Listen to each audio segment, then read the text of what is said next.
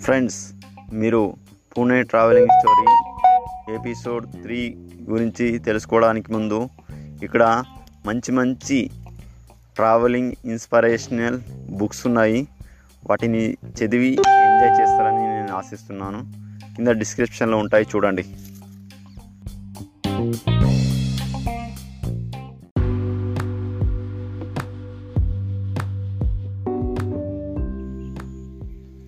Hi friends good evening everybody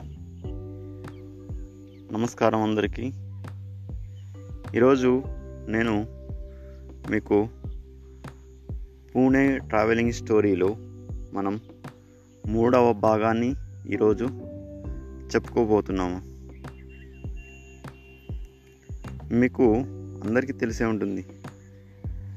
Bengaluru నుంచి పూణేలో పూణే వరకు వెళ్ళామంటే అది మామూలు ట్రావెలింగ్ కాదు బాబాయ్. ఎంత హార్డ్ ఎంత టఫ్ అన్నీ మీకు తెలిసే ఉంటుంది. ఇప్పుడు మనం చిన్న దీనికి ట్రావెలింగ్ చేయాలంటే చాలా ఇది ఉంటుంది. కానీ ఆ టైంలో చాలా కష్టమైనది. అలా వెళ్ళాను. పూణే మీ అందరికీ తెలిసే ఉంటుంది.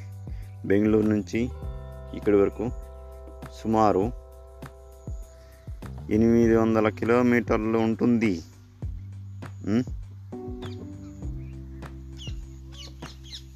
అయితే ఇక్కడి నుంచి మనం వెళ్ళాలి అంటే సుమారు చాలా లాంగ్ ఉంటుంది ఫ్రెండ్స్.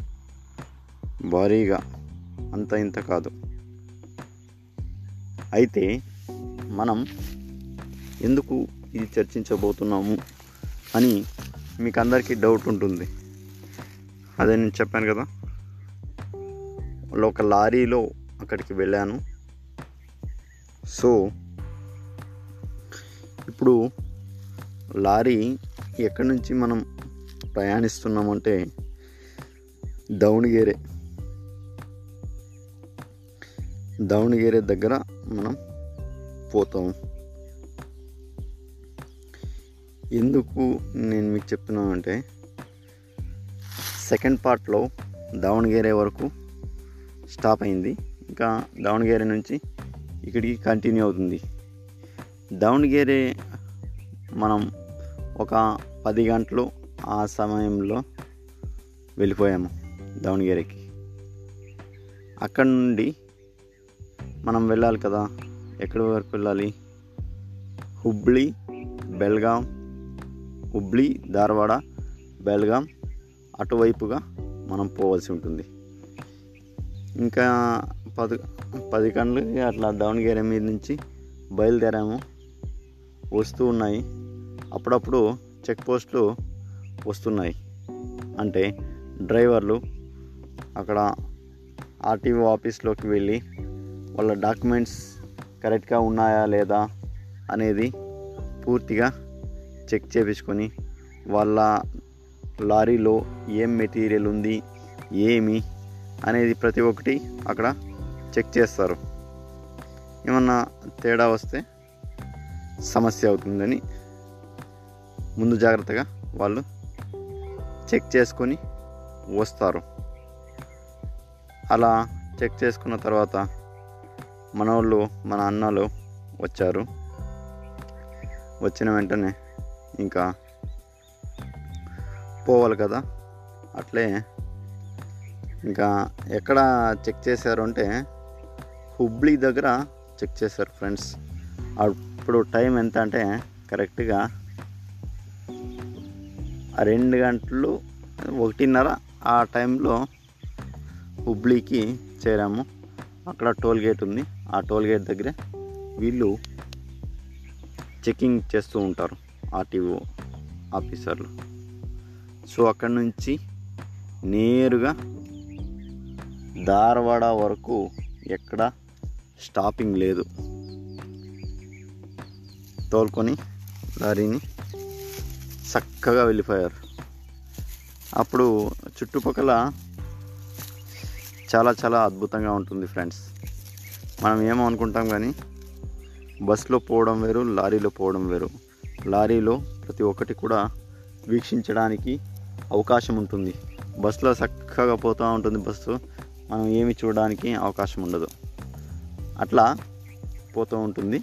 అక్కడ నేను చుట్టుపక్కల ఎలాంటి పంటలు చూశాను ఏమి అంటే ఎక్కువ చెరుకు పంటలు మళ్ళీ ఇంకా ఇతర ఇతర చేస్తూ ఉంటారు.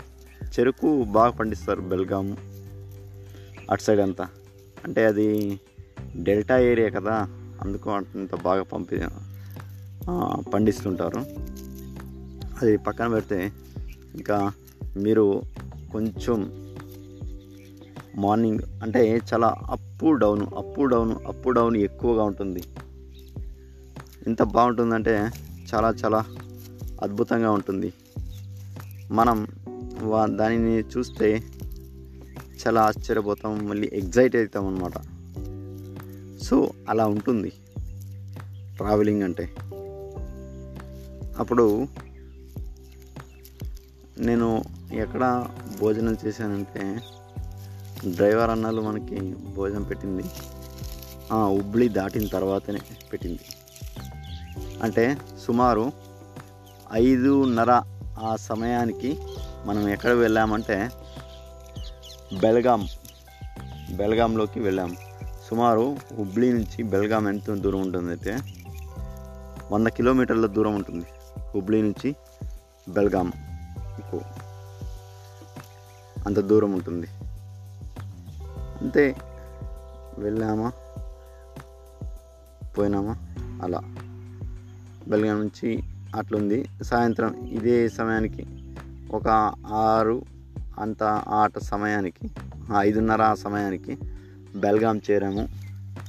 డ్రైవర్ అన్నలు డీజిల్ కొట్టించుకోవడానికి బెల్గాంలో ఒక పెట్రోల్ బంక్ దగ్గర ఆగారు. ఆగి సుమారు ఒక అర్ధగంట అక్కడే రెస్ట్ తీసుకున్నారు. ఎందుకంటే గుజరాత్కి పోవాల్సిన బండి కదా అది. దానికోసము బాగా రెస్ట్ తీసుకున్నారు. తర్వాత అక్కడి నుంచి నెక్స్ట్ ఇంకా ఇంకా చాలా ఎగ్జైట్మెంట్ ఏరియాకి మనం అక్కడికి వెళ్తున్నాము. దాని గురించి ఇంకా నెక్స్ట్ ఎపిసోడ్లో మీకు చెప్తాను.